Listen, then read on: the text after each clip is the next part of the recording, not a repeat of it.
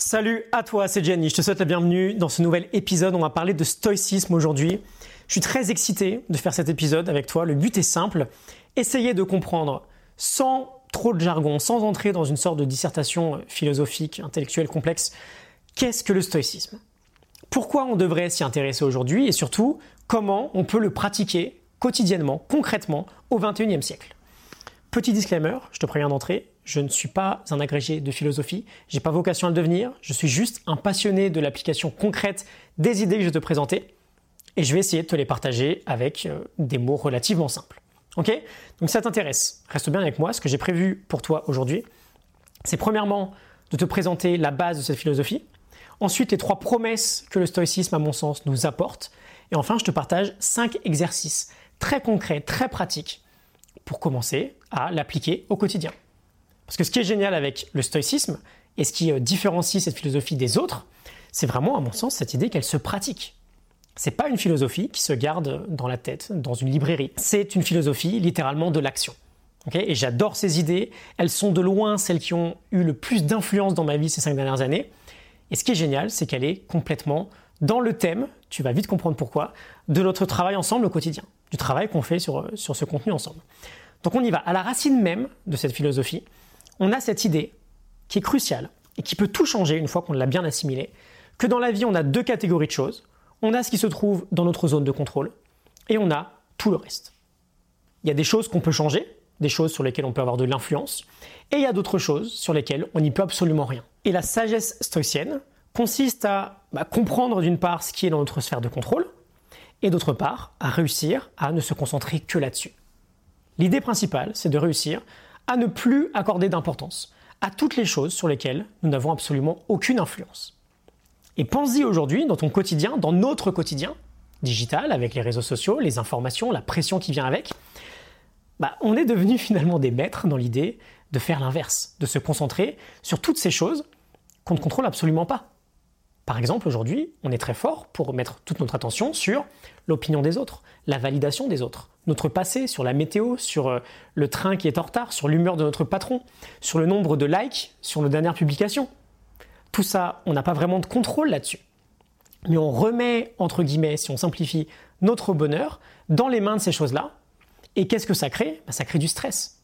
Ça crée de la pression, ça crée de la frustration, ça crée des chutes de confiance, ça crée de l'anxiété, ça crée de la dépression, ça crée de la peur, ça crée toutes ces mauvaises choses qu'on ne veut pas vraiment expérimenter en fait dans notre vie.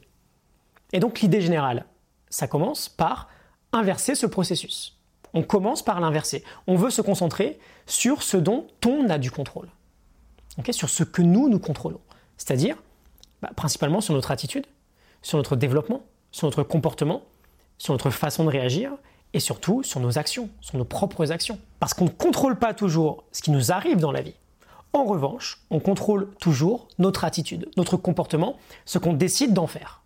Donc une fois qu'on a compris cette base, qui fait sens, hein, je pense, aujourd'hui, on peut aller un peu plus loin et essayer de voir, ok, si je parviens à apporter plus d'attention sur ma propre zone de contrôle dans ma vie, qu'est-ce qui se passe? Quels sont les bénéfices? J'aimerais te présenter trois bénéfices, trois promesses que nous apporte cette philosophie. Euh, la première promesse, et tu vas très rapidement comprendre pourquoi cette philosophie va particulièrement nous plaire si tu suis mon travail au quotidien, la première promesse, c'est le eudaimonia. Alors, pas de panique si le mot ne te parle pas. Euh, eudaimonia, ça vient de eudaimon. Eu, c'est un préfixe pour euh, bon. Daimon, on pourrait l'assimiler à notre âme intérieure.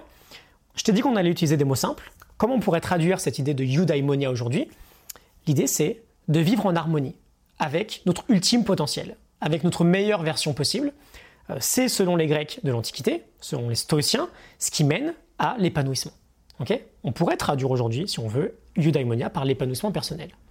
Si on imagine aujourd'hui la meilleure version de nous-mêmes, qu'on regarde à l'intérieur, on a une idée de quel est notre objectif ultime. Et ce qu'on veut, c'est vivre le plus possible au quotidien en harmonie avec cette version-là. Marc Aurèle nous dit fouille en dedans c'est en dedans qui est la source du bien et elle peut jaillir sans cesse si tu fouilles toujours. Euh, les stoïciens avaient cette forte croyance que de devenir notre meilleure version possible, c'était ce que la nature demandait de nous. et donc on revient un peu sur nos pattes finalement avec ce que je transmets au quotidien dans mon contenu. Notre objectif, c'est de fermer ce gap entre notre nous actuel et notre meilleur nous possible. On veut vivre avec excellence au quotidien et quand on y parvient, il n'y a plus de place pour le regret. Il n'y a plus de place pour l'anxiété, pour la dépression, pour ces mauvaises choses qu'on ne veut pas vraiment expérimenter. Donc première promesse, c'est tout simplement l'épanouissement intérieur en fait. C'est l'idée de vivre en harmonie avec notre meilleure version possible, et en vivant de cette façon, notre bonheur au quotidien devient juste une conséquence. Si on utilise mes termes, du coup, première promesse, c'est la fermeture du gap entre notre nous actuel et notre meilleur nous possible. Euh, la philosophie du stoïcisme, c'est littéralement une philosophie de la vertu, une philosophie de l'excellence. Promesse numéro 2, la résilience émotionnelle, ou j'aime bien dire, et encore plus fort je pense, l'antifragilité émotionnelle. C'est une autre grosse promesse du stoïcisme, c'est cette idée de devenir capable de gérer tout ce que nous pouvons endurer. Même encore mieux, tout ce que nous devrons endurer dans le futur. C'est de développer cette force qui nous permet de pouvoir faire face à n'importe quel challenge. Et j'en parlais récemment, la base finalement de tout développement personnel, elle est là. On se développe, on grandit. Pourquoi? Pour pouvoir répondre présent face au challenge que la vie va nous apporter. Dans les moments compliqués, dans les moments où la vie nous teste, on veut répondre présent. Et pourquoi je parle plutôt d'antifragilité? Parce que dans ces moments, on se renforce en fait. On n'est pas juste résilient, on se renforce. On devient plus grand, on se fortifie. C'est le challenge qui nous fait grandir. Sénèque, par exemple, nous dit, j'ouvre les guillemets, Seul l'arbre qui a subi les assauts du vent est vraiment vigoureux. Car c'est dans cette lutte que ses racines mises à l'épreuve, à l'épreuve, se fortifient. Je ferme les guillemets. On a Épictète aussi qui nous dit Mais qu'est-ce que s'occuper de philosophie? N'est-ce pas se préparer contre les événements? Que doit donc dire le philosophe à chaque chose pénible qui lui arrive? Voilà ce à quoi je me suis préparé, ce en vue de quoi je me suis exercé. Je ferme les guillemets. Le développement personnel, c'est un entraînement personnel.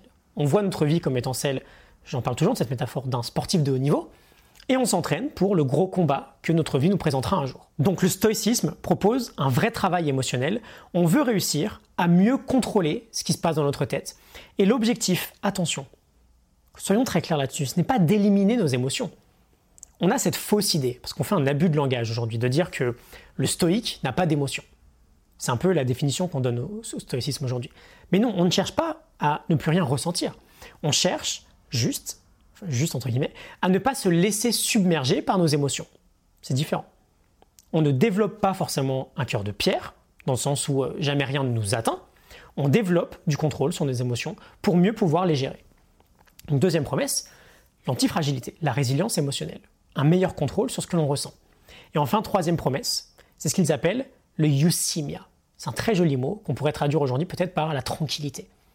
On a un meilleur contrôle sur nous-mêmes ce qui nous permet de choisir la meilleure réponse possible à chaque situation, d'agir comme la meilleure version de nous-mêmes sur une base plus régulière. Et donc qu'est-ce qu'on obtient? Ben, On obtient naturellement une forme de tranquillité d'esprit extrêmement satisfaisante, parce qu'on sait, on le sait en fait, qu'on peut faire face au challenge, on sait qu'on peut rester maître de soi-même en toute situation, on sait quel est notre chemin, on sait qu'on est sur ce chemin-là. Et ce résultat, c'est ben, une sorte de tranquillité d'esprit, de confiance très sereine, très appréciable, parce qu'on est prêt pour ce qui va arriver. Et ça donne aussi une certaine sécurité du coup, parce qu'on sait qu'on se renforce avec le temps. Donc on a vraiment trois belles promesses avec cette philosophie qui est vraiment sublime. Une forme d'épanouissement personnel. Pourquoi? Parce qu'en agissant sur ce qu'on contrôle, on réduit l'espace entre qui on est et qui on pourrait vraiment être. Ensuite, on a une forme d'antifragilité émotionnelle, parce qu'on devient maître de nos émotions, on n'est plus submergé par quoi que ce soit, et en se développant, on apprend à mieux agir devant une situation qui pourrait être délicate. On sait qu'on peut se renforcer. Et enfin, troisième promesse, tout ça, ça se transforme en tranquillité intérieure, en espèce de sérénité, de sécurité intérieure, de confiance intérieure. Alors, ce qu'on vient de voir sur ces euh, presque dix premières minutes, c'est relativement théorique. Ok, maintenant je te l'ai dit, le stoïcisme, on ne le garde pas seulement dans un coin de notre tête, ni dans sa bibliothèque, on le pratique. Et j'insiste également là-dessus, cette pratique, elle est accessible à tout le monde. Elle n'est pas réservée à une caste supérieure.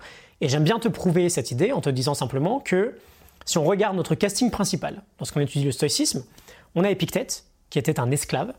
Et la sagesse d'Épictète, c'est précisément celle qui a influencé la sagesse de Marc Aurèle. Et Marc Aurèle, Marc Aurèle, par c'était pas un esclave. Hein. Marc Aurèle, c'était euh, l'un des meilleurs empereurs que Rome ait pu connaître.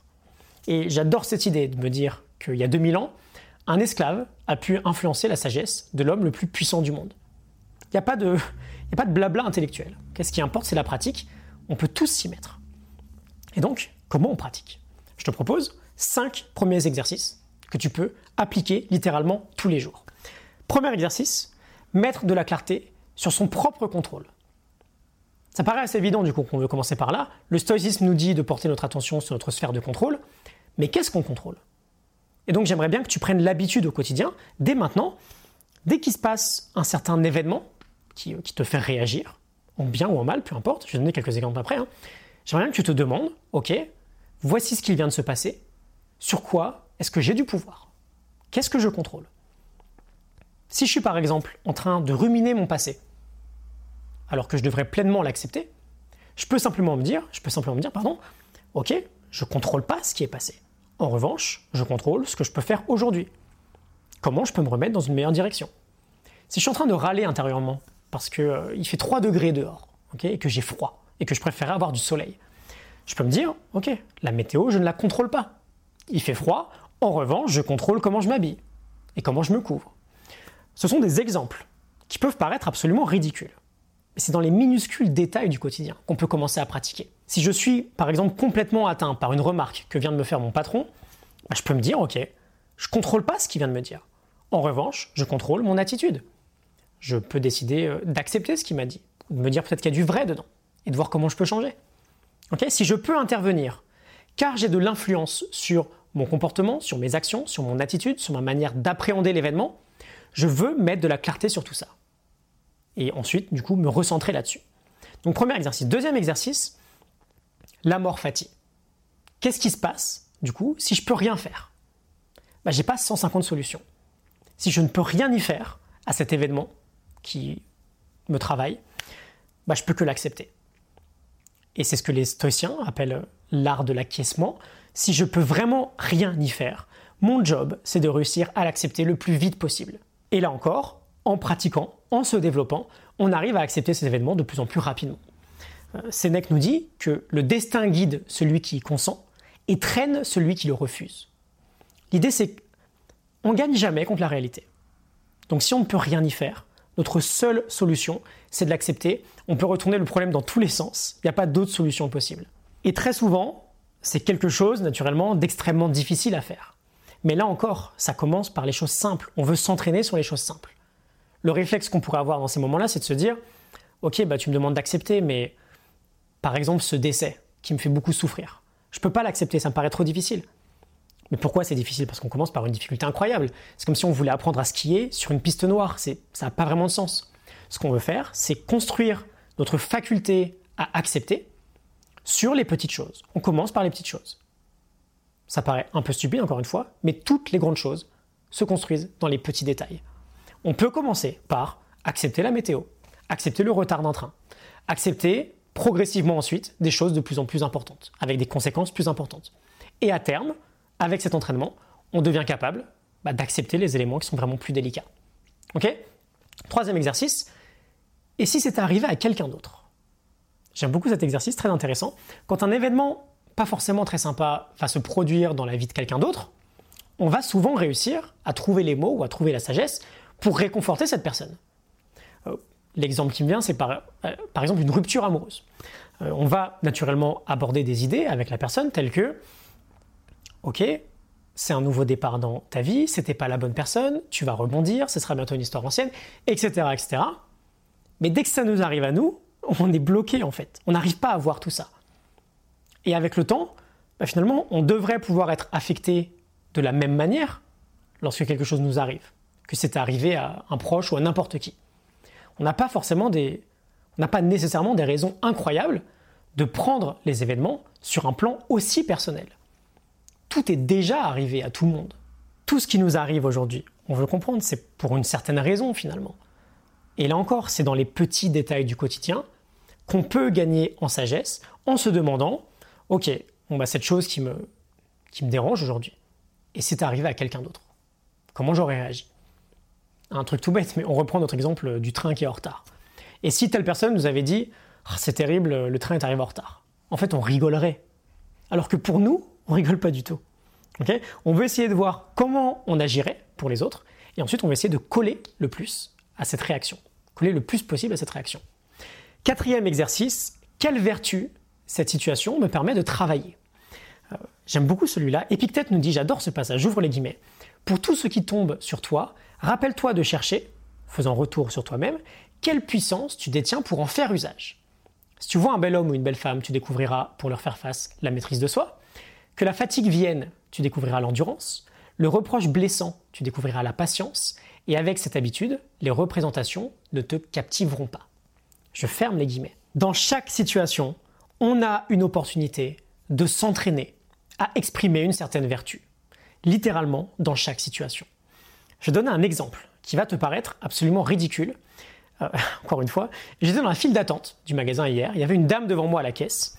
Elle a mis un temps fou, mais vraiment, à ranger toutes ses courses dans ses sacs avant de sortir sa carte bleue.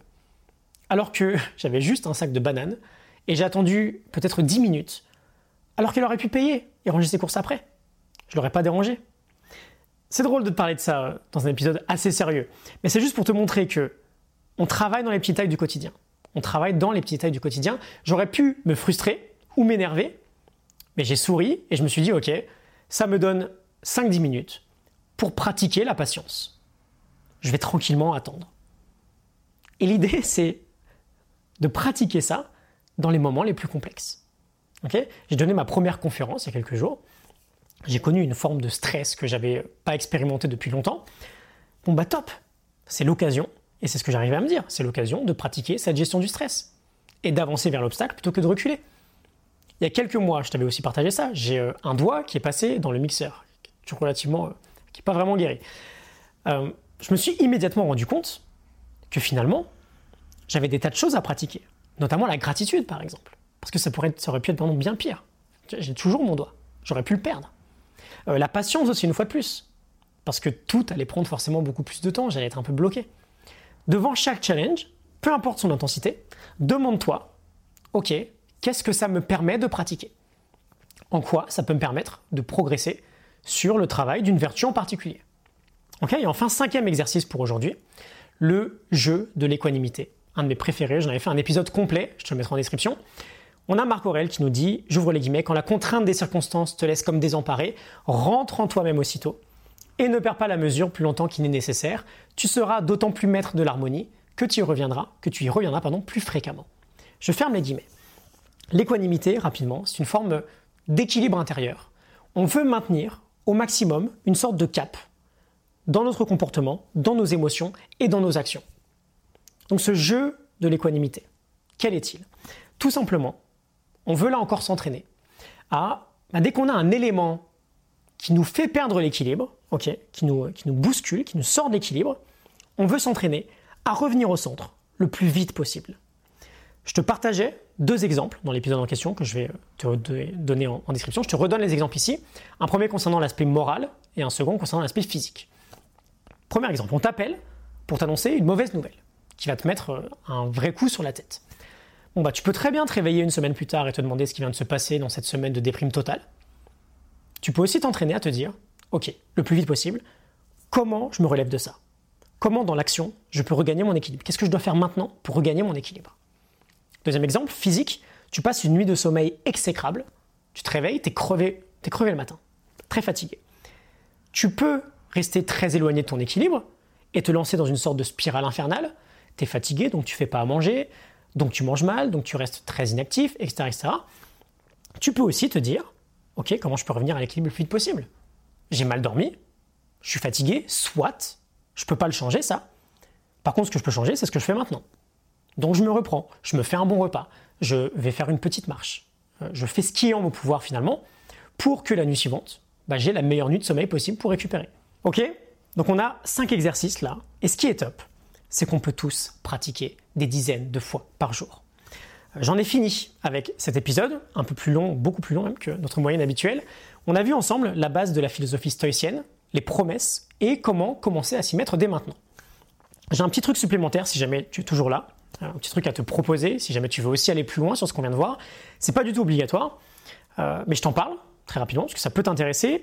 Dans mon métier de coach aujourd'hui, tu sais, je crée des programmes en ligne des contenus euh, supplémentaires, un peu premium, pour aller plus loin sur certains sujets. Et cette semaine, j'ai créé une nouvelle formation qui s'appelle le stoïcisme pour tous, qui a pour objectif de t'expliquer sans jargon, sans complexité, avec beaucoup plus de profondeur bien sûr que ce qu'on vient de faire là, les meilleurs outils de la sagesse stoïcienne. Et donc on prend deux parties, une partie théorique, une partie euh, pratique. On prend une petite heure pour aborder la théorie ensemble. Et ensuite, surtout, je t'ai créé plus de 50 exercices très pratiques, encore plus détaillés que ce qu'on vient de faire là, c'est juste un petit aperçu. Et le but est simple, chaque matin, tu prends 3, 4, 5 minutes avec moi, je te donne quelques objectifs pour la journée, pour pratiquer une idée du stoïcisme qui peut t'aider à optimiser ta vie, actualiser ton potentiel, à fermer ce gap entre ton toi actuel et ton meilleur toi possible.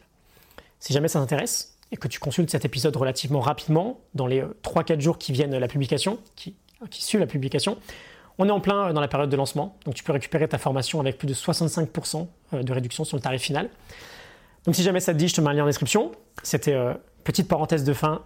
Euh, si jamais tu veux du contenu supplémentaire là-dessus, je te mets le lien du programme en description durant le lancement. Je te rajoute plusieurs liens si jamais tu veux aller plus loin, avec des épisodes qui, euh, je pense, sont relativement liés par rapport à ce qu'on vient d'aborder. Je te mets aussi un lien pour recevoir mes leçons privées quotidiennes chaque matin. Je t'en envoie une toute nouvelle.